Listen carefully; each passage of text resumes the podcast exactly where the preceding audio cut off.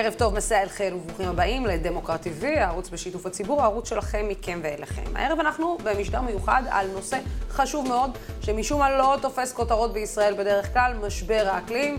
גם לא תופס בכלל את מערכת הבחירות הזאת אה, משום מה, מהכחשה וקונספירציה לסכנה מיידית וממשית. למשך שנים אה, התריעו ועדיין מתריעים אה, המדענים מפני אסון אקלימי שישפיע על החיים של כולנו בכדור הארץ. אז מסתבר שהמשבר כבר פה. ומי שחשב שמדובר בקונספירציה, אז העדויות הן בכל מקום. הערב אנחנו נברר את אה, מצב האקלים עם אורחים מרתקים, האקלימיסט דוקטור אבנר גרוס, ואיתו דוקטור דורון גולדברג. לאחר מכן אנחנו נדבר עם דב חנין ועם מאיה יעקובס על הקשר שבין הפוליטיקה בישראל למשבר האקלים העולמי. ולסיום יהיו איתנו באולפן שני צעירים שמובילים את נוער האקלים. שעושים פעילות אה, מדהימה ברחבי הארץ. אבל את התוכנית אנחנו נתחיל עם דוקטור אבנר גרוס, חוקר בבית הספר לשינוי האקלים באוניברסיטת בן גוריון, הידוע בטוויטר בכינויו האקלימיסט, וגם מנחה הפודקאסט האקלימיסטים. ואיתו נמצא דוקטור דורון גולדברג, רופא פוריות פעיל במרד בהכחדה. עכשיו אני מבינה אה, את מי שיתפתי לפני, אה, עכשיו פתאום הפנים מוכרות לי, שיתפתי את, ה, את הציוץ שלך. נכון. שפשוט אה, מראה בצורה, איך אני אגיד את זה? מדכא, מדכא, מדכאת, סליחה, אה, אה, את מה שקורה בכלל באירופה, מה שקורה במשבר האקלים. אני חושבת, לא חושבת שאנחנו אפילו מבינים ומעכלים.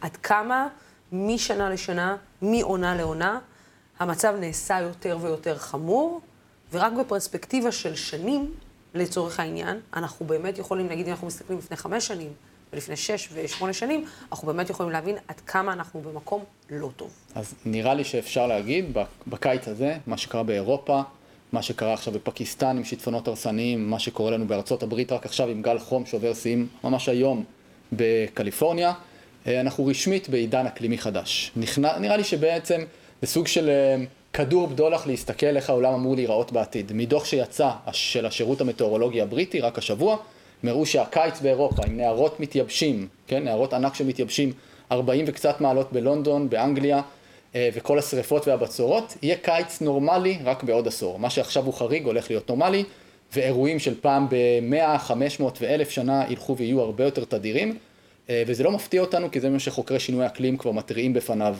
שנים רבות, שאם נמשיך לשרוף דלקי מאובנים, כמו נפט, פחם וגז, שמזריקים לאטמוספירה גזי חממה. אה, זה מה שיקרה בסופו של דבר. אתה יודע, אה, אה, בהמשך אני גם אשאל את זה את, את דב חנין, אבל האם באמת, לצורך העניין, הגענו לנקודת אל-חזור? הרי אתה יודע, כל הזמן מדברים איתנו על עוד מעלה שעולה ועוד חצי מעלה שעולה. האם זה בכלל reversible? כאילו, אנחנו יכולים לחזור אחורה? אנחנו לא, ברגע שעלתה המעלה... אפשר להגיד, הלך עלינו? אז קודם כל בהחלט, בהחלט אפשר לחזור אחורה ואנחנו לא בנקודת אל חזור. זה לא שאם אנחנו עולים במעלה וחצי או שתיים נופלים מאיזה צוק וה... לא יודע, האנושות לא יכולה לשרוד יותר. זה לא עובד ככה. מה שכן, כל עשירית מעלה מעכשיו והלאה תהיה יותר חמורה. ההבדל בין מעלה ארבע למעלה חמש הוא יותר גדול מההבדל בין מעלה שלוש למעלה ארבע. זאת אומרת שככל שנבלום את המשבר יותר מוקדם, ככה נימנע מנזקים יותר קשים. ובעתיד נוכל גם לנסות לשאוב פחמן דו-חמצני מהאטמוספירה, זה מה שאנחנו צריכים עוד לפתח, לקבור אותו ולהחזיר את המצב לקדמותו, אבל זה ייקח זמן. זאת אומרת שמה שעד עכשיו קורה, יישאר איתנו לעוד זמן ארוך, כמה עשרות שנים טובות, אבל אנחנו רוצים להימנע מנזקים הרבה הרבה יותר חמורים שעומדים לפנינו, ואולי צריך להבין מה המשמעות של כל זה. הסיבה שבכלל יש לנו אה, ציוויליזציה אנושית משגשגת, שמהפכה חקלאית שאפשרה להאכיל פה מיליארדי אנשים ולהגיע עכשיו למאדים וטלפונים ומחשבים והכל, זה בגלל שיש לנו, אנחנו חיים בחתיכת פריבילגיה. הבסיס לכל השגשוג האנושי זה אקלים יציב, טמפרטורה מושלמת, גזי חממה, ריכוז אטמוספרי מושלם, תנאים מושלמים לקיום חברה אנושית. וכל זה, אנחנו רואים בקיץ הזה, הולך להשתנות ואנחנו חייבים לעצור את זה בזמן. לפני שזה יהיה יותר ויותר חמור, ובעצם לא יאפשר לנו להמשיך לשגשג באותו אופן. אה, דוקטור גולדברג, אה, אתה בכלל רופא פוריות, אה, נכון? ואני חושבת שעד שאנחנו לא מדברים, בדרך כלל כשאנחנו רוצים להתריע או להרתיע, אז אנחנו מכניסים את הילדים שלנו. אנחנו אומרים, הילדים שלנו יסבלו מזה, הילדים של... מה אנחנו משאירים לילדים שלנו. ואני חושבת שדווקא בעניין הזה, בהרבה מאוד דברים אנחנו יכולים קצת, אתה יודע, להתערער, אבל בכל מה שקשור למזג האוויר, לאקלים, אנחנו לא ממש מתערערים שאנחנו באמת עלולים לא להשאיר לדור מסוים, יכול להיות שהדור שלאחר מכן כן יוכל, אחרי אותו הדור, אבל לדור מסוים, אנחנו כנראה לא משאירים עולם טוב שאפשר לחיות בו, או שאפשר לנשום בו בכלל. אה, בהחלט. אני חושב שאנחנו רואים עכשיו את שינוי האקלים שקורים כבר עכשיו, ואנחנו מבינים שהעולם ממשיך לפלוט, כל ההבטחות, ועידות אה, גלזגו, כל הוועידות שהיו עד עכשיו, אה, לא משיגות את היד, הפליטות ממשיכות לעלות, ולמעשה אני מבין שאנחנו משאירים לילדים שלי, הפרטיים, וגם לילדים שאני עוזר להביא לעולם, עולם שונה, עולם שיותר מפחיד, ואנחנו לא עוצרים, התהליך הולך ומידרדר. אני חייבת אה, לקחת את זה שנייה לקצה. יש מצב שזה אה, בעצם עלול להביא לדילול אוכלוסייה מסיבי בעתיד? תראה, אני לא, אני לא מדען אקלים, ואני לא רוצה להתיימר להיות מדען תכף אקלים. תכף תנסה להגיד. אבל אני בהחלט, אני כן פעיל במרד בהכחדה, אני כן אה, מנסה להתעמק בנושא של האקלים, ואני מבין שאם האנושות תמשיך לפלוט ולהעלות את כמות הפליטות, בסדר? חשוב לי להגיד, כל יום נפלטות 200 מיליון חביות נפט. זה סדר גודל, 100 מיליון חביות נפט בנפט, ועוד בגז ופחם עוד 100 מיליון. זה הפליטות האנושיות. הפליטות עולות גם ב-2021 וגם ב-2022. אם הפליטות ימשיכו לעלות ולא יתחילו לרדת כמו הבטחות, אנחנו בהחלט מדברים אה, על עולם שונה, כולל אה, הכחדה. בהתחלה של החיות, אנחנו כבר רואים שאנשים מתים בגלל אה, נזקי האקלים, שיטפונות בפקיסטן, גלי החום באירופה, יש תמותה, וזה ילך ויחמיר, ואנחנו חייבים אה, לעשות משהו למען אה, דור העתיד. זה החובה המוסרית שלנו. אה, אז לגבי, אז כמה דברים. האם משבר האקלים אומר שלא נוכל לשרוד בעולם, שהמין האנושי ייכחד? אז כרגע העדויות מראות שלא. אנחנו לא הולכים לכיוון של הכחדה במאה השנים הקרובות, אחרי זה תלוי כמה, כמה חמור זה יהיה, אבל, לא, אבל זה לא הנקודה. הנקודה היא לא שלא יוכלו לחיות פה בני אדם. הנקודה הבסיסית היא שמעכשיו הבסיס של הקיום שלנו מתערער. כל דבר שיקרה מעכשיו והלאה יהיה על בסיס של אה, עולם הרבה פחות יציב, כן? לדוגמה, מגפת קורונה על בסיס עולם אקלימי פחות יציב, תהיה הרבה יותר קשה להתמודד איתה יחד עם גלי חום ושריפות ושיטפונות ובצורות ועלייה במחירי המזון. מלחמה באוקראינה בעוד עשרים שנה, אותה מלחמה היום, תהיה הרבה הרבה יותר הרסנית וקשה להתמודד איתה עם שאר הדברים שיקרו מסביב והמצב הגיאופוליטי שיתערער. אפשר אגב לדוגמה להסתכל על ישראל ולחשוב איך ישראל תראה ב-2050, 2070 נגיד, עוד 30, 40, 50 שנה. אנחנו מדברים על 2, 2.5 מעלות יותר, אנחנו מדברים על 20 אחוז פחות גשם, אה, אנחנו מדברים על זה שהמזון שלנו, שרוב החיטה שלנו מגיעה מאוקראינה ורוסיה, ויבול החיטה יורד ב-7 אחוז, 7 אחוזים בערך לכל מעלת התחממות, אוקיי? אה, ואם יכולים להיות אה, רגעים שבהם, כמו שקרה אגב הקיץ בהודו, עם טמפרטורות אה, רצחניות של 50 מעלות שגרמו לכל יבול החיטה שם, או לחלק גדול ממנו ליפול והעלו את מחירי החיטה יחד עם מלחמה באוקראינה, יש תרחישים של מולטי אירועים גדולים, של בצורת וגל חום בכל הארצות שמספקות חיטה ביחד, זה בעצם פוגע באספקת המזון, ישראל תלויה במדינות אחרות, אז שיבוש באספקת המזון, ותחשבו על גלי הפליטים מהמדינות מסביב, עיראק, מצרים, ירדן, שאין להם יכולת אה, מפותחת לקרר את עצמם, אין להם גישה למים, אז הם, אה, ושם יכולים להיות בשנה מסוימת ימים שכמעט בלתי אפשרי יהיה לחיות בהם, אז כל הדבר הזה יערער את כל הסיטואציה הגיאופוליטית בישראל, גלי פליטים, המדינה הראשונה נד... בדרך זה. זהו, נדידה של אנשים. נדידה של עמים, בהחלט משהו שיכול לקרות, וזה משהו שחייבים להיערך אליו מראש, וכמובן להתחיל לבלום אותו, והנקודה אולי להבין זה שיש לנו את הטכנולוגיה היום לעצור את זה. להחליף את האנרגיה המזהמת באנרגיה אחרת, אנרגיה מתחדשת, שמש, רוח ודברים אחרים. אה, טכנולוגית זה זול, זה אפשרי, זה נקי, אבל ציבורית, פוליטית, חברתית, אנחנו עדיין לא שם. אין את הרצון, כי זה עולה כסף, זה דורש מאיתנו מאמץ, ואנחנו עדיין לא מוכנים לעשות את זה. מה מביא אותך בעצם לעסוק בכלל בתחום הזה, אה, דוקטור גולדברג, ממצב של להביא ילדים למצב של לדאוג בכלל לעתיד שלהם? אה, אני עדיין, אני עדיין מביא ילדים, אני עדיין רופא פוריות, אה, אבל אני מבין שמשבר האקלים כאן, התעוררתי לפני שלוש שנים בעקבות השרפות ביער בן שמן במודיעין. כן. התעוררתי והבנתי שמשבר האקלים כאן, והוא לא מחכה, לא מחכה לי לעוד עשרים שנה שאני אהיה פעיל ואין לי זמן להתעסק בזה. ולמרות שאני סופר עסוק, אני חייב לעבוד ולהיות פעיל אקלים עכשיו, כי הפליטות שאנחנו פולטים עכשיו, הן הולכות להישאר ולהשפיע על, הדור, על דור העתיד, וגם על הילדים הפרטיים שלי, והחלטתי שאני יוצא לדרך בתור פעיל אקלים, להתעסק בדבר שהוא באמת הכי חשוב, שמתחבר גם לתחום שאני עוסק בו בתור רופא פוריות, שזה העתיד של הילדים. זה לא מספיק להביא ילדים, כל אחד ואחד מאיתנו, החובה שלנו זה גם לדאוג לעתיד שלהם. ועתיד זה אומר שיהיה להם איפה לחיות, ושהאקלים אה, בכדור הארץ יאפשר להם חיים ברווחה, מה שכרגע לא נראה שאנחנו הולכים לכיוון הזה. אז פשוט השרפות במודיעין הביאו אותי, ומשם אני כבר אה, חוקר, לומד, ופעיל אקלים. אה, אגב, כמה אנשים מרגישים, אתה מרגיש שאנשים לא מבינים על מה אתה מדבר בישראל? אני חושב שיש כאן בורות אקלימית חמורה. חלק גדול לא שמעו על זה. זאת אומרת, אני מתאם, עכשיו שאני עסוק בלתאם את השביתת רעב, אנשים שואלים, מה שביתת רעב, אקלים? אנשים לא יודעים על מה מדובר, חלק גדול. וגם חלק גדול שכן כבר שמע על משבר האקלים, אז הוא לא מבין כאילו כמה המצב דחוף. אז אה, המצ... בעיניי לפחות, מבחינת אה, חינוך אקלימי, המצב חמור. אנשים לא מודעים למשבר האקלים. בעצם פתחת בשביתת רעב. לא, אני פותח ב-11 לתשיעי. אתה פתח בשב... בשביתת רעב, למה? תראה, אני מבין, אה, אחרי שלוש שנים שאני פעיל אקלים, שהמצב הולך ומידרדר.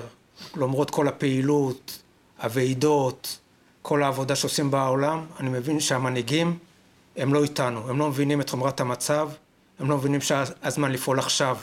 כי שנה הבאה זה כבר יכול להיות מאוחר מדי, הם פשוט לא איתנו, ולמרות כל הפעולות שאנחנו עושים, הפגנות, שביתות, שום דבר לא עובד, ואני מבין שגם בשביל עצמי וגם בשביל הילדים שלי, אני מבין שאני צריך לעשות את הצעד המקסימלי שהוא לא אלים, וזה שביתת רעב. פשוט אין ברירה, כי אם לא נעשה את זה ונביא לידיעת אה, ראש מ... הממשלה. כן, ואתה אתה מרגיש בכלל ש, אה, שלמישהו אכפת? כי בוא, בסוף... אה, אה, כשאני אומרת למישהו, אני מדברת למקבלי החלטות. אתה חושב שלמישהו ממקבלי החלטות אכפת? כי בסוף, כשאתה, כשיש אינטרסים פוליטיים כל כך אה, גדולים, ואינטרסים כלכליים כל כך גדולים, וגופים כלכליים כל כך גדולים שפועלים אה, אה, בתוך, אה, בתוך הדבר הזה, שקוראים לו הכלכלה הישראלית ומשבר האקלים, אה, או גז, אה, אתה יודע, נפט, אה, זה, זה, זה, זה מפלצות. ברור. שאני לא יודעת גם אם פוליטיקאים מסוגלים בכלל באיזושהי צורה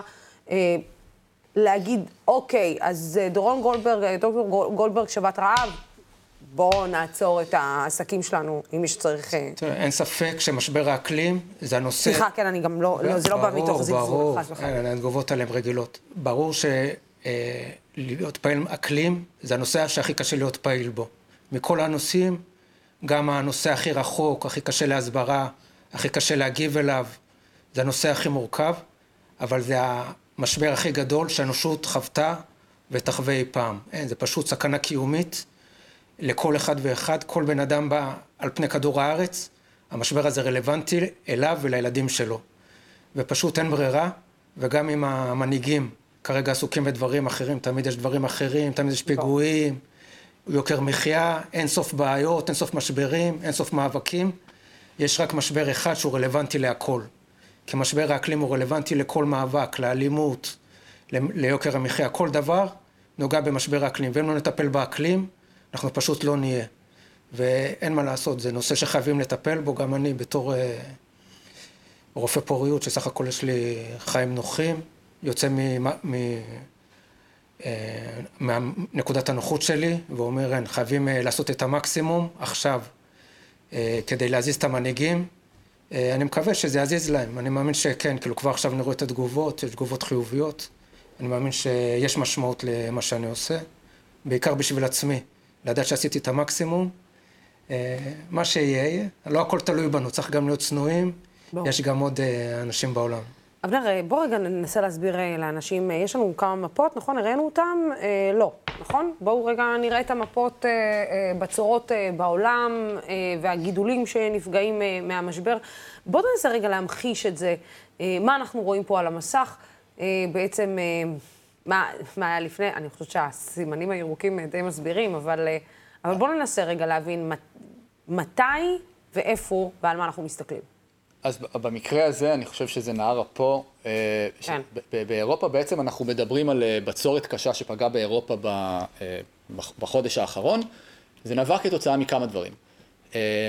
מצד אחד ראינו גל חום מאוד מאוד קשה שגרם לאידוי מאוד גדול של מים מהקרקע ומהנהרות. מצד שני, הוא האיץ, ירד פחות שלג כי החורפים יותר חמים והקרחונים נמסו מהר מדי והיה פחות נפח של מים שירד לנהרות. מצד שלישי מיעוט גשמים חריג, כל הדברים האלה ביחד גרמו לנהרות ענקיים כאלה להתייבש, עצר את התנועה של אוניות, לא יכלו להעביר סחורות, היה קשה להפיק חשמל ממים שהרבה מדינות מאירופה אה, מתבססות עליו, אז זה יצר מעין סערה מושלמת שקרתה שם.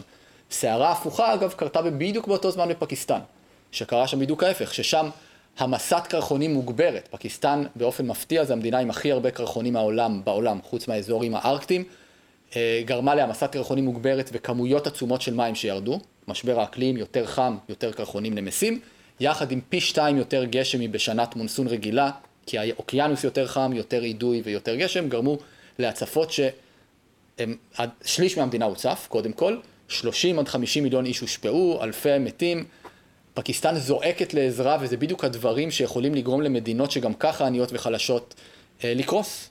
לא רק ו... לקרוס, אתה יודע, אני חושבת שמה שאנשים לא מבינים, הקשר בין טרור למשבר אקלים, לגמרי. הוא מאוד מאוד הדוק. זאת אומרת, אה, בק...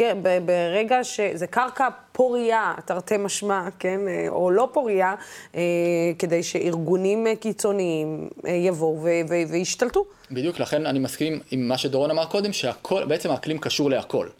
ולכן אמרתי בהתחלה, שמשהו בעולם רועד ומשובש, ועל הקר הזה הכל יכול בעצם להיות הרבה הרבה יותר חמור. אולי אפשר להקביל את זה, אמ, נגיד, אם הקורונה זה כמו, או מלחמה זה כמו התקף לב, משהו שמתקיף בבת אחת ומהר רואים את התוצאות שלו, אז משבר האקלים אולי זה כמו מחלה כמו סרטן, שמגלים אותה, אנחנו כבר גילינו אותה מוקדם, אוקיי?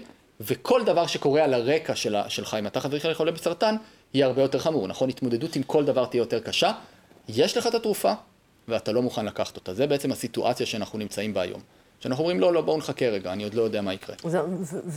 והתרופה היא בעצם חוסר הרצון שלנו לעבור לאנרגיות מתחדשות, אה, חוסר הרצון שלנו, כי אתה יודע, לשבת עם שרת אה, אה, האנרגיה שבאה ואומרת לך, אנחנו רצינו לעשות.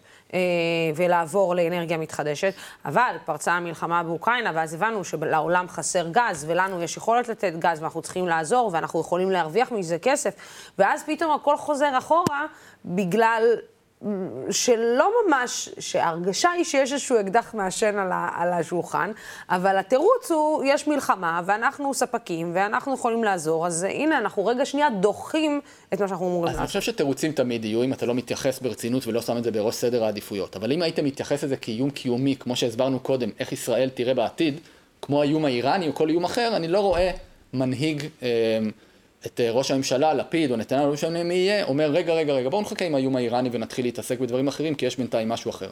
ברגע שהם יפנימו כמה קריטי ההתמודדות עם האיום הזה, אז מן הסתם נהיה מוכן, מוכנים לשלם את המחירים האלה. אגב, ארה"ב, המפלגה הדמוקרטית העבירה עכשיו חוק מדהים, אה, שבעצם אומר שהם נעים לכיוון אה, הפחתה של 50 אחוז אגב, זה נראה שביידן ממש קשוב למה שקורה.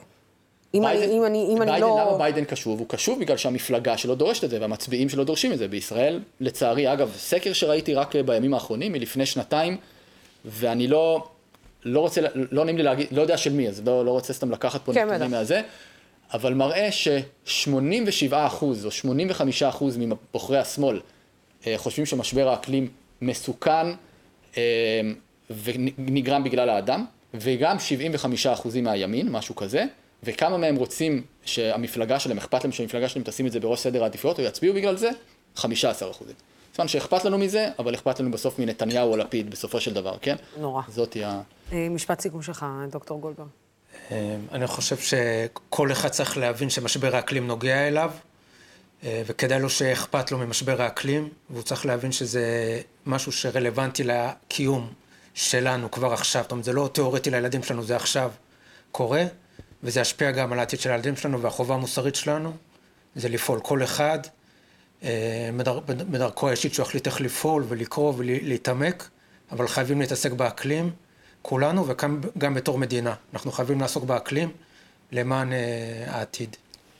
דבר. אחרון, אם תורשי לי להוסיף דבר קטנטן, כי אני חייב לסיים במשהו אופטימי, כי פה הפחדנו את אה, זה. אפשר לעצור את משבר האקלים, יש לנו את הפתרונות, אה, עצרנו דברים לא שונים, בסקלות מאוד גדולות בעבר, ושינינו, לא יודע, הפלנו משטרים פשיסטיים. חור באוזון. אה, חור באוזון, באוזון. לא היה זכויות לנשים בעבר. כן, דברים משתנים. אז צריך להאמין ולהבין שגם הדבר הזה יכול להשתנות.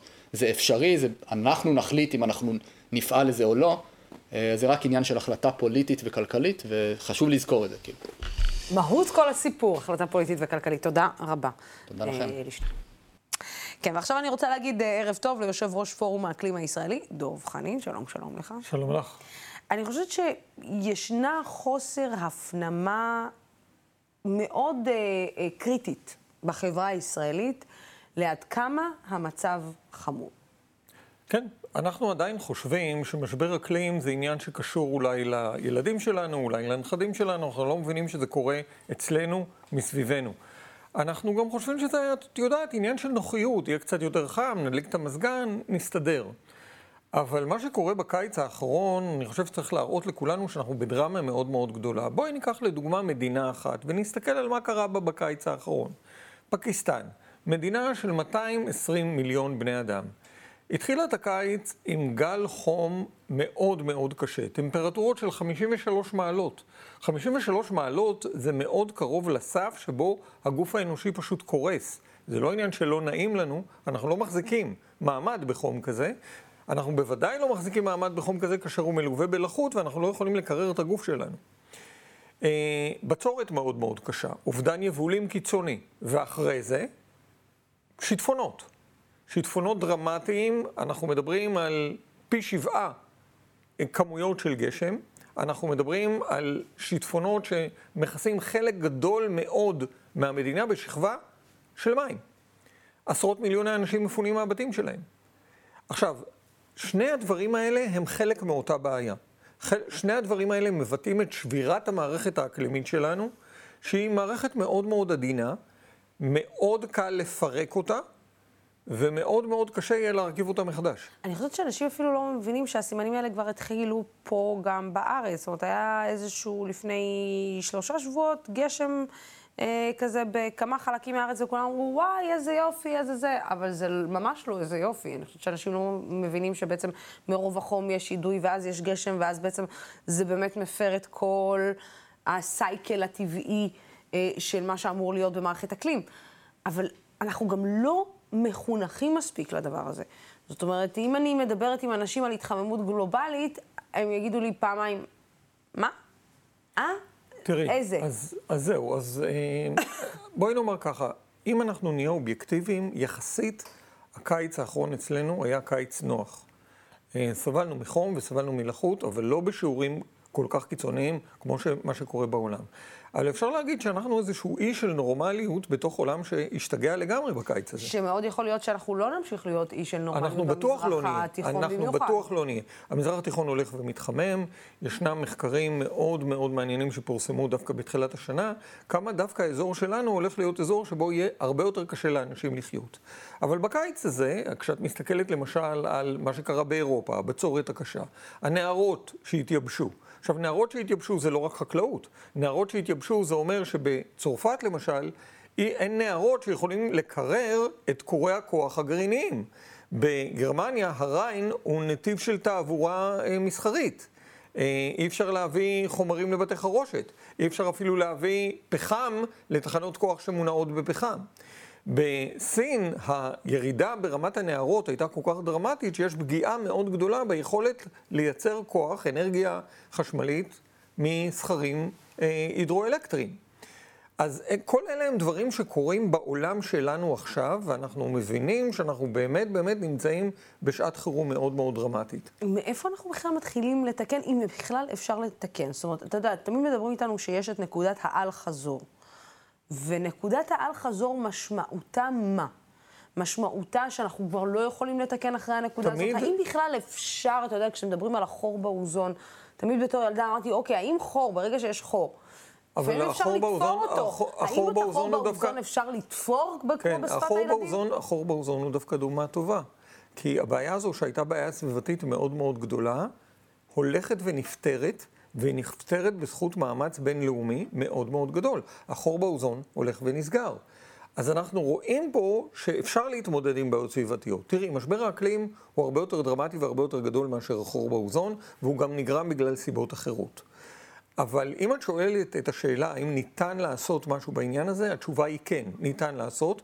לא אני אומר את זה, אומרת את זה הקהילה המדעית. הקהילה המדעית אומרת לנו שאנחנו עדיין יכולים לייצב את המערכת האקלימית של כדור הארץ, ולהתחיל לשקם אותה בהדרגה, אבל כדי לעשות את הדבר הזה אנחנו צריכים לעשות לא פחות ממהפכה.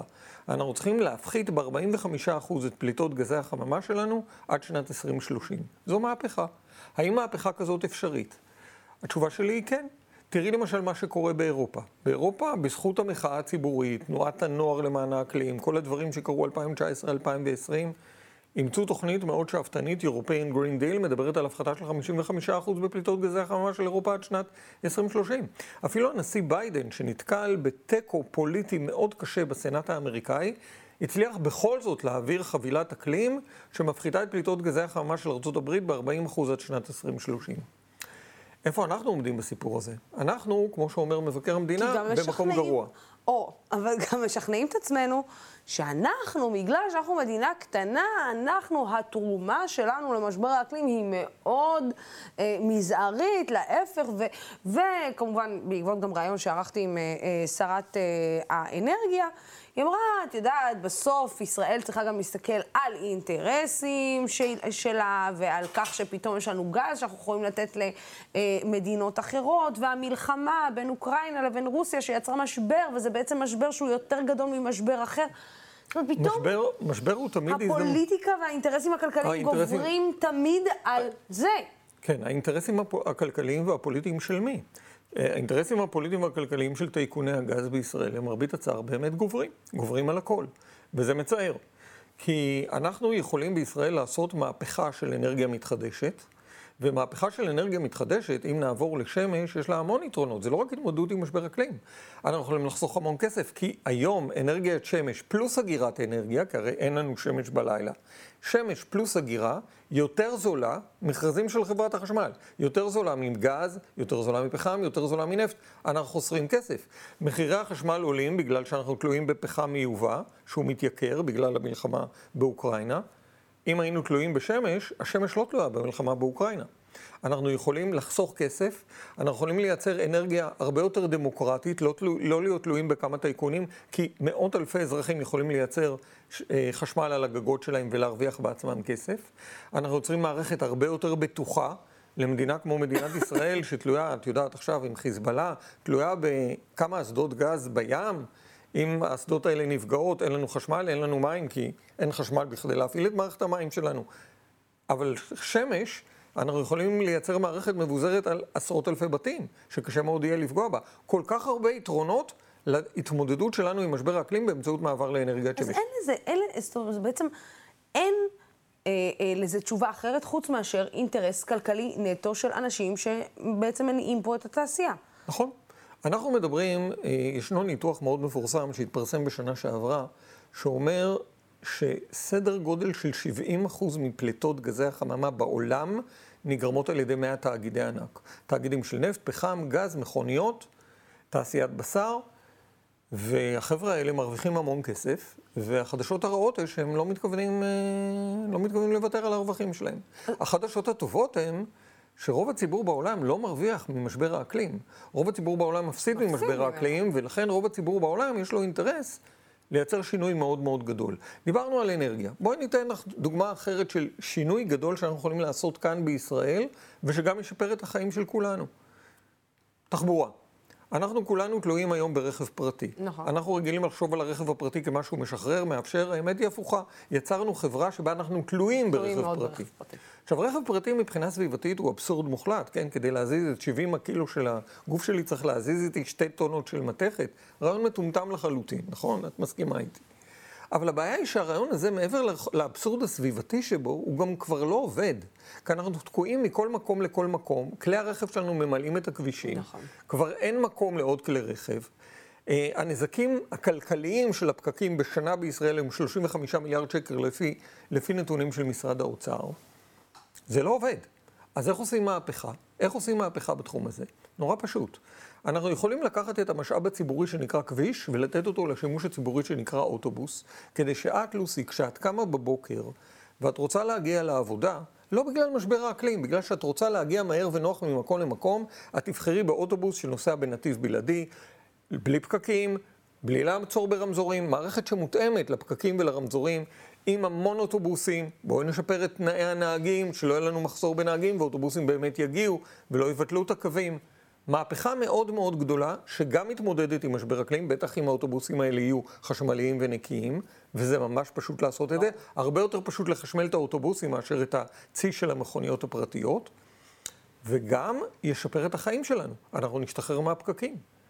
אז כל השינויים של ההתמודדות עם משבר האקלים הם שינויים שמשנים את החיים שלנו לטובה. אנחנו בפורום האקלים, שזו יוזמה של הנשיא הרצוג, אנחנו בעצם מתעסקים בהמון המון יוזמות כאלה, יוזמות שמשנות את החיים של אזרחי ישראל וגם מתמודדות עם משבר אקלים. אנחנו מנסים להתמודד גם עם האינטרסים וגם עם השמרנות המאוד גדולה של מקבלי ההחלטות, וגם עם סדר היום הפוליטי שמתעסק רק בשאלות... אבל זה נראה לי שנכנסים אנשים עם... עם חוסר שמרנות בעניין הזה, ואיכשהו הם הופכים להיות שמרנים כשהם נכנסים לתפקיד הזה, כי מישהו גורם להם להיות שמרנים. הוא אומר להם, עדיף שתהיו שמרנים ולא תהרסו לי את העסק. אז uh, אני חושב שזו ההזדמנות שלנו, דרככם, בדמוקרט TV, לפנות לציבור האזרחים המעורב ולהגיד לאנשים, חברים וחברות, דמוקרטיה זה לא רק ההצבעה בקלפי, ההצבעה בקלפי היא מאוד חשובה. דמוקרטיה זה היכולת שלכם ושלכן להשפיע על נבחרי הציבור. על שרת האנרגיה ועל שר האוצר ועל ראש הממשלה ועל שר הביטחון ועל שר החוץ ועל שרת החינוך. כל האנשים האלה קשורים למשבר אקלים. כל אחד מהם, כי משבר אקלים זה הכל, זה תחומי הביטחון ותחומי החוץ, וכמובן מערכת החינוך שלנו, ושאלות של סביבה, ושאלות של אנרגיה, ושאלות של תחבורה. אז דמוקרטיה זה היכולת שלנו והחובה שלנו להשפיע ביומיום על הפוליטיקאים שלנו כדי שיתעסקו בחיים עצמם, בשאלות שחשובות לנו ולא רק בדברים שחשובים להם. דב חנין, תודה רבה לך. תודה לך. ועכשיו כדי להמשיך לדבר על הקשר בין פוליטיקה לבין אקלים, אני רוצה להגיד ערב טוב לאמיה יעקובס, מנכ"לית קליימטנט, וממובילות לבחור ירוק. שלום, שלום לך. היי. אז בדיוק אה, שמענו את אה, דב אה, חנין אומר שכדי לעשות, צריך שהמנהיגים שלנו יתעוררו. כדי, צריך שהפוליטיקאים שלנו יתעוררו. ואני שואלת, שואלת את עצמי, האם כל הוועידות האלה, גלזגו, שלזגו, וואטאבר, כל ה-G7, G8, G9, מה, זה למראית עין? בואו נראה לכם שאכפת לנו, ותכלס, אנחנו צריכים קצת יותר כסף בכיס שלנו? בשורה התחתונה זה נראה ככה, כי אנחנו בסוף רואים המון הבטחות, המון דיבורים. גלסגו, שנה שעברה, נגמר בזה שהאיש שהוביל את המאמץ להוריד פליטות התנצל וכמעט בכה, אפילו מחה דמעה, כי הוא לא הצליח. כי המשלחת השנייה בגודלה לכנס הגדול והחשוב הזה הייתה משלחת של לוביסטים של תעשיית הגז והנפט. Hmm. ותעשיית הגז והנפט שולטת בעולם. וזו בעיה, כי כשתלכי ותסתכלי על התורמים של כל המפלגות שלנו, כמעט כולם לדעתי, אם לא כולם, יש שם קשרי הון שלטון מאוד בעייתיים. זה לא רק תעשיית הגז והנפט, זה גם התעשייה של המזון, וזה גם התעשייה של הנדל"ן, וזה גם אה, אה, הרכבים. כולם צריכים להשתנות כדי להבטיח לנו חיים. ואת יודעת, אני רוצה להחזיר אותך רגע לראיון שהיה לי ולך אה, איפשהו שם בסינמה סיטי. אה, מדברים, היינו שם מדברים ישראלית, ו...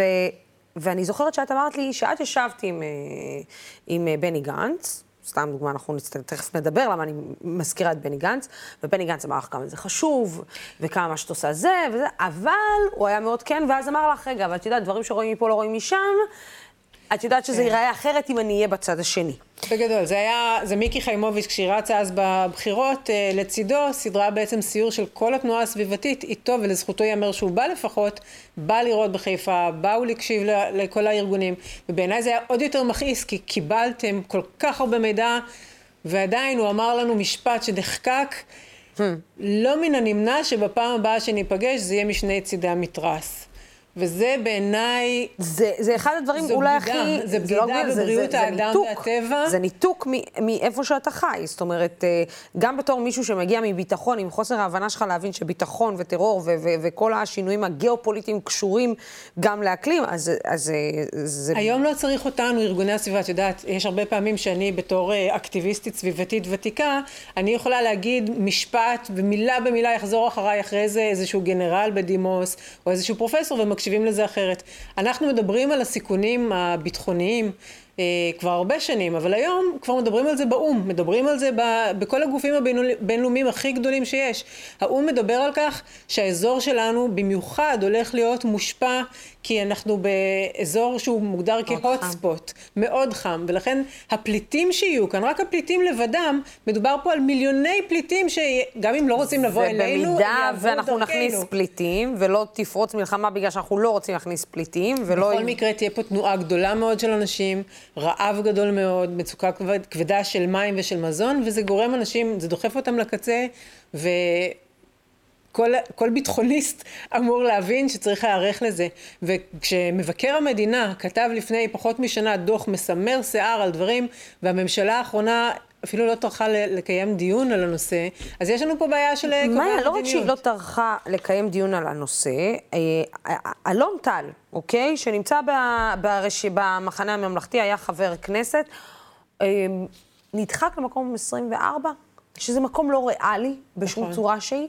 אה, זאת אומרת שלא רק שזה לא נמצא בסדר העדיפויות, זה בכלל לא נמצא באג'נדה בשום צורה שהיא, בטח ובטח שמישהי כמו מיקי כבר אה, לא חלק מהפוליטיקה, והיא אז הייתה כן בחמישייה העשירייה הראשונה. נכון, אם את מסתכלת באמת על האבולוציה של הפוליטיקה של בני גנץ, הוא התחיל מלהתגאות במיקי חיימוביץ' ולשים אותה במקום בולט ברשימה שלו, ואת את אלון טל, את פרופסור אלון טל, שהוא מהמנהיגים הבולטים של התנועה הסביבתית, ואחד הח"כים באמת שהיה הכי מסור לנושא הספציפי הזה בכנסת, אני חושבת, לדורותיו, הוא כבר מלכתחילה שם אותו במקום לא מאוד ריאלי, והוא נכנס בזכות החוק הנורבגי, ועכשיו...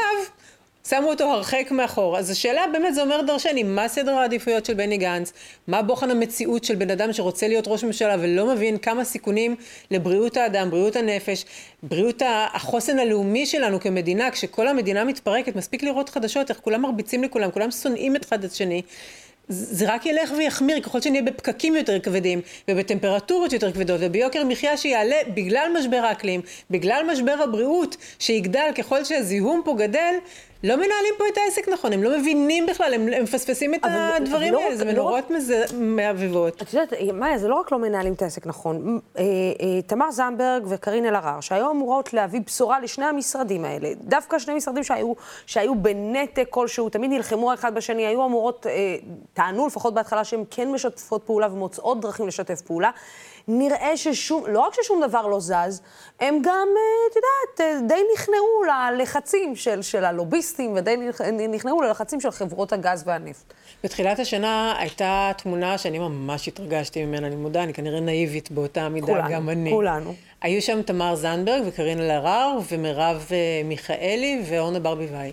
ואז יש לך פתאום השרה להגנת הסביבה, שרת האנרגיה, שרת התחבורה ושרת הכלכלה, וכולם מדברות על הגנת הסביבה, ואמרתי, וואו, נשים מובילות שינוי, פה מבינות את סדרי העדיפויות שצריך לשנות אותם, יעשו פה סדרי עדיפויות אחרים, שיתופי פעולה בין משרדים שלא מצליחים לדבר כמו שצריך, התגברות על האגו הגברי הרב ש... והמיליטנטי וכל הטוסטסטרון הזה שמנהל את חיינו בין השאר. ווואלה, הם לא הצליחו אפילו לגמור קדנציה בלדבר כמו שצריך. קארין אלהרר עשתה U-turn רציני בין כל התקווה שהייתה עליה בהתחלה לגודל האכזבה שאי אפשר לתאר בכלל. היא פשוט אה, פיאסקו האישה הזאת, לי בתור את, שרה. את, את, את ה flip-flop הזה. אני, כן, אני באמת, כל אחד שמגיע, אני מנסה להבין את ה flip-flop דרכו, ואני מנסה להבין מה היה שם. ממצב שהיא אומרת, אני עוצרת, למצב שהיא אומרת, לא. היא אמרה שהיא פשוט עצרה, והיא הייתה צריכה לבחון את זה, היא אמרה את זה מלכתחילה, שהיא עצרה, אה, גם בריאיון שהיא נתנה פה, שהיא עצרה כדי לבחון את הדברים לשנה, ואז אחר כך פתאום פרצה מלחמה, וכורח. המציאות... סליחה על השפה של הזה, אבל זה לא שהגז הישראלי, עם כל הכבוד לגז הישראלי, הוא מה שיציל את אירופה מהקור הנורא שמצפה לו בעתיד. קודם כל, הגז, עכשיו, מה, ש, מה שמתוכנן לעשות זה לפתוח את הים שלנו, להפוך אותו למסננת אינטנסיבית של המון המון קידוחי עומק מאוד עמוקים של, אה, של, של ספינות שמחפשות את מאגרי הגז ומאגרי נפט. צריך לזכור שמתחת לגז אצלנו יש גם נפט, ומבחינת חוק הנפט, אם את מוצאת גז ומוצאת נפט, את מחויבת תוך חמש שנים גם להוציא את זה. אז כאילו, אנחנו מכניסים את עצמנו פה ללופ של המון דלקים פוסיליים, בלתי נדרשים, מזהמים מאוד. שעכשיו השאלה, כן, לא, האם זה כאילו מיועד לשוק האירופאי? זה בעצם ספין, שמי שלחץ על הדבר הזה זה חברות הנפט. חברות הנפט והגז הם...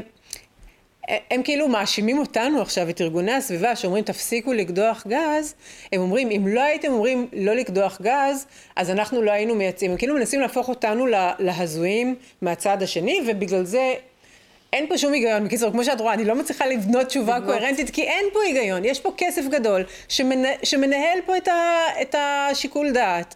שבמשרד האנרגיה... זאת רוצה להגיד שבעצם הטענה הזאת... דבר. במשרד ש... האנרגיה, היום, גם היום, אין לך אגף ראוי לקידום אנרגיה מתחדשת, אוקיי? אם יש לך שרה שאומרת, אני רוצה לשים את הנושא הזה לאג'נדה, אני רוצה לפתור את זה, צריכה לפחות לשים אדם בכיר עם המון ניסיון, בראש אגף עם צוות שיכול להסיר חסמים רגולטוריים, לפעול מול רשות חשמל, לפעול מול חברת החשמל, לראות מה הבעיות, לעזור ליזמים. מי אחראי על זה היום? זה תחת הממונה על הנפט, זה משאבי אנרגיה במשרד האנרגיה, אז יש לך גם את הדבר הזה, משאבי הטבע במשרד האנרגיה, אז טבע, השמש שם אחד למטה. אבל כשבאים לעשות ש... עבודה ולפתור חסמים, אז שמים אותנו עם מישהו זוטר, וככה זה היחס של ה... של המשרד שאמור לקדם את האנרגיה. וזה עניין של מדיניות. ובגלל המדיניות הזאת חייבים להשפיע בבחירות האלה. אנחנו הקמנו את לבחור ירוק, שזה בעצם התארגנות של כל ארגוני הסביבה וחברה והמון פעילים ואקדמיים וחברות, שמבינים שיש פה בעיה שאי אפשר לסמוך על הפוליטיקאים שלנו. אנשים מבטיחים לנו הבטחות, בבחירות הקודמות קיבלנו הבטחות מכולם, ואין קשר בין המציאות לבין ה... בין, הק... בין ההצהרות לבין המציאות.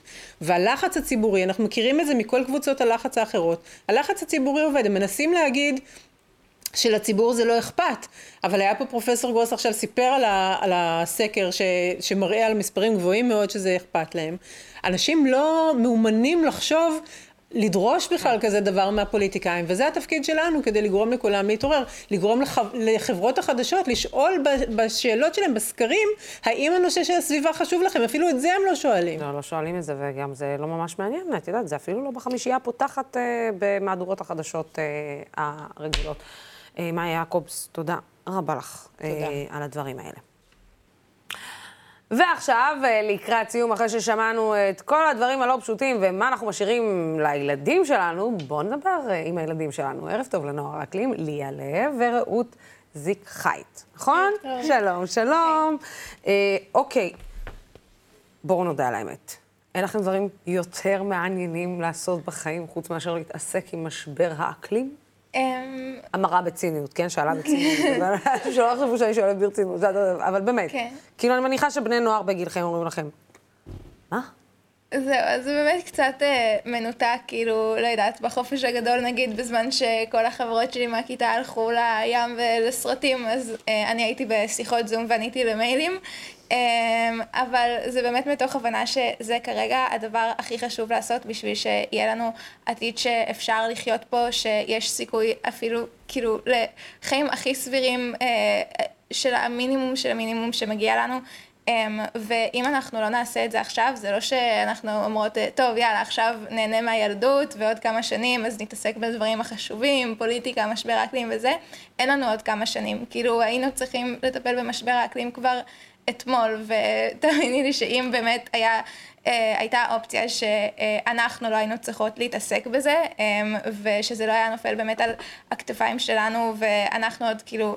בנות 16-17, יש גם, אה, אנחנו עובדות עם ילדות בנות 12 כאילו, שזה כל כך הרבה אחריות וכל כך הרבה עבודה שהיא גם מאוד אינטנסיבית וקשה, אז הייתי לוקחת כל אופציה אחרת, אבל פשוט אף אחד כרגע חוץ מאיתנו לא לוקח את זה לידיים ועושה את זה אה, בצורה מספיק טובה, אז כאילו אין לנו שום ברירה אחרת כרגע.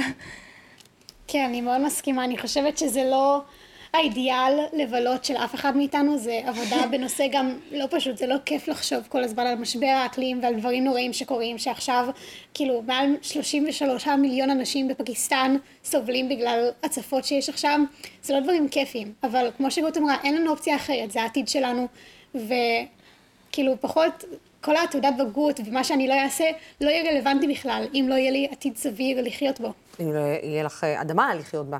כן. אתן באמת חוששות מה, מה, מה, ממה צופן העתיד מבחינת האקלים? זאת אומרת, אתן באמת חוששות חשש רציני שיש מצב שלצורך העניין אתם לא תוכלו לחיות כאן, בישראל? לגמרי, ואני חושבת שכל מי שלא חושש, כנראה לא מספיק מבין ומפנים את המצב. כן. כי אין, אי אפשר לא לחשוש ברגע שמבינים את זה. אנשים בכל העולם כבר צריכים לחשוש וכבר נפגעים מזה. אנחנו מספיק פריבילגיים שאנחנו יכולים כרגע כאילו לחיות בסבבה, ונכון, קצת יותר חם בקיץ, אבל כאילו, באמת, אין, בשבילי אין דרך לא לחשוש. אני חושבת שגם לחשוש זו מילה יחסית אה, חמודה, כאילו, זה משהו הרבה יותר כאילו גדול אני חוששת שאני אאחר קצת לבית ספר וזה, זה כאילו, מדובר פה על פחד קיומי, על פחד על החיים שלי, על פחד על החיים של כל מי שסובבים אותי. אמ, זה הדבר, אני חושבת, אחד המבעיטים שאפשר להתעסק בו, זה אומר כאילו לשבת כל היום, ומה שאני עושה זה לא להכין שיעורי בית אה, במתמטיקה, שזה גם מאוד מחשיש, אלא אה, ב, כאילו לקרוא על אה, אה, גל חום בהודו, שהיא יצרנית החיטה הגדולה, אה, אה, גדולה, וואי, סליחה. הכל. אה, שהיא אה, יצרנית החיטה השנייה בגד... השנייה בגודלה. בגודלה. אמ, ועל זה שעכשיו יש שם אה, לפני כמה חודשים גל חום שבו ציפורים נפלו מתות מהשמיים כי הן פשוט לא יכלו לעמוד בחום הזה יותר.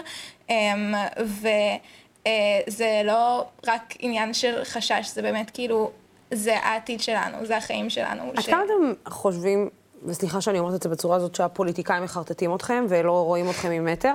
חושבות? אה, מתוך עשר, כנראה שעשרים בערך. אני חושבת שזה גם, הבחירות זו הזדמנות מעולה, כי גם אני רעות, וגם רעות אה, פעילות כבר כמה וכמה בחירות, וכל בחירות מחדש אנחנו רואים את הפוליטיקאים אומרים, כן, אנחנו נעשה ככה, ונביא אנרגיות מתחדשות, ונטפל באקלים, ואז כפי שניתן לראות, שום דבר מזה לא קורה, וזה באמת, חרטוטים זה מילה עוד, כאילו, בסבבה, כי... באמת, כמו שאמרנו, זה החיים שלנו, אין כאן מקום לחרטט את הבלו, כאילו השקרים האלה, שמים את החיים שלנו ושל כל האנשים בעולם הזה בסכנה. וזה לא הגיוני מבחינתי, זה מגוחך לחשוב על זה שאני צריכה כאילו לבוא ולהשקיע מהזמן שלי כשאני בת 17, פשוט בשביל שיהיו לי חיים, כמו שכאילו למבוגרים של עכשיו יש. Uh, כן, אני גם ממש מסכימה עם ליה, באמת uh, גם, uh, כאילו, אנחנו פעילות בנושא הזה כבר שלוש שנים, ובואי נגיד שלא יצא לי עוד להיות מרוצה ממשהו שפוליטיקאים עשו בנושא של משבר האקלים. אה, באמת, לקראת אה, כל בחירות מחדש, אז יש כזה, וואו, ותראו, והמצעים ממש התפש... וואי, סליחה, המצעים ממש השתפרו מהשנים הקודמות, ופה, והם הוסיפו אנרגיות מתחדשות, והם הוסיפו שלא יהיה עוד גז וזה, ואז מוקמת ממשלה, וכל ההבטחות האלה... נמוגו. כן. עכשיו, מי הפוליטיקאי שהכי אכזב אתכם? אה, תמר זנדברג, האמת, מאוד אכזבה אותי השנה. כן, זה גם תלוי, אני חושבת שגם היה לנו... יש הרבה פוליטיקאים, אני גם מאוד חשבתי מקרין אלהרר ויאיר כן. לפיד, פשוט הרבה פוליטיקאים שחשבנו שבאמת כאן לעשות שינוי, והשינוי שהם חשבו שמספיק, ומה שהם עשו פשוט לא עמד בציפיות ולא עמד במה שנחוץ לפי המדע. כן. ואני חושבת שכן, כמו שגאות אמרה שראינו כזה, לאורך השנים, איך יש יותר שקרים בעיקרון, אני כן, לפחות לי זה קצת עושה טוב, כי זה אומר שלפחות יש בציבור רצון לזה, הם לא ישקרו על זה יותר, אם כאילו זה לא היה תורם להם. אז זה כן לפחות מראה לדעתי שהציבור יותר בקיא בנושא ויותר מתעניין בו, אני זוכרת גם בבחירות לפני כאילו שנתיים וחצי שדיברנו עם אנשים על זה ולא היה להם מושג. לא היה להם מושג. ועכשיו כאילו כן יש יותר מודעות, אבל זה ממש ממש לא מספיק, ואין לנו זמן לעשות baby steps כאלה, שבעוד כאילו 50 שנה אולי יהיה מצב בסדר. זה, זאת אומרת שאתם אומרים אה, שלצורך העניין אה, הפוליטיקאים יודעים להצטלם איתכם, לשבת איתכם, להיות מנומסים אליכם, אה, אבל שום דבר מעבר, אתם לא מרגישים שמשהו באמת קרה. אז אם נגיד אני עכשיו מושיבה אתכם, אני לצורך העניין מחר הולכת לראיין, מחרתיים הולכת לראיין את קארין אלהרר, מה אני אמורה לשאול אותה ולהגיד לה בשמכם? להגיד לה שהיו לנו ציפיות ממנה ושהיא פשוט הורסת את הסיכויים שלנו וגם לילדים שלה יהיו חיים סבירים בעתיד, את הסיכויים שהכי קטנים, שיהיה לנו משהו שניתן לחיות פה, שניתן להתקיים בו, ושהיא באמת הבטיחה כל כך הרבה והתחייבה לכל כך הרבה, באמת היו לנו כאילו ציפיות מאוד גבוהות ממנה והיא פשוט אכזבה את כולן אה, לבוא ולהגיד, אה, כן, אבל זה בסדר שנחפש עוד קצת גז, כי יש גם אנרגיות מתחדשות וצריך לשמוע את הצדדים של כולן, זה פשוט הם, לא לעמוד בשום דבר שהיא הבטיחה, וכשהיא לא עומדת בדברים שהיא הבטיחה, זה אומר שהיא אה, שמה את החיים שלנו בסכנה, זה לא... אה, אה, להפר הבטחה בקטנה של אה, יואו, כן, באסה, כאילו זה באמת מדובר פה על סכנת משבר, חיים. כן, סכנת חיים, אה, וגם משבר מיידי, כאילו יש לנו פה דדליינים מאוד אה, קצובים בזמן. מאוד קצובים בזמן. אה, בנות, אה, קודם כל, אה, ליה לב ורעות זיק אה, חייט, אה, תודה רבה לכן על מה שאתן עושות, ותודה רבה לכן שאתן גם דואגות לעתיד אה, שלנו. המסר יעבור, אני מבטיחה, לקארין אלהרר, כבר ביום שישי הקרוב. אה, תמשיכו לעשות מה שאתם עושות. תודה. אתם, אתם, אתם, אתם, טוב, בסדר, ההורים שלכם עשו עבודה טובה. הגענו uh, לסיום uh, התוכנית, תודה רבה לצופים ולשותפים של דמוקרט TV. התוכנית והערוץ הזה אפשרי רק בזכותכם ובזכותכן. גם השיח הזה על משבר האקלים ולשים אותו בראש סדר העדיפויות אפשרי בזכותכם ובזכותכן. בימים כמו אלו הולכת ומתחדשת החשיבות של ערוץ תקשורת שלא מפחד להביע עמדה נחרצת בעד הדמוקרטיה ובעד שלטון החוק, בעד המאבק בשחיתות ובעד מגוון של דעות. מחר ב-10 אנחנו נהיה כאן בשידור חי, אה, מהיכל התרבות בכפר סבא, שישי שבת תרבות עם קארין אלהרר, זהבה גלאון ואפרת רייטן, ואנחנו נשאל את השאלות שהבנות כאן אה, ביקשו אה, לשאול. עד אז, סוף שבוע נעים.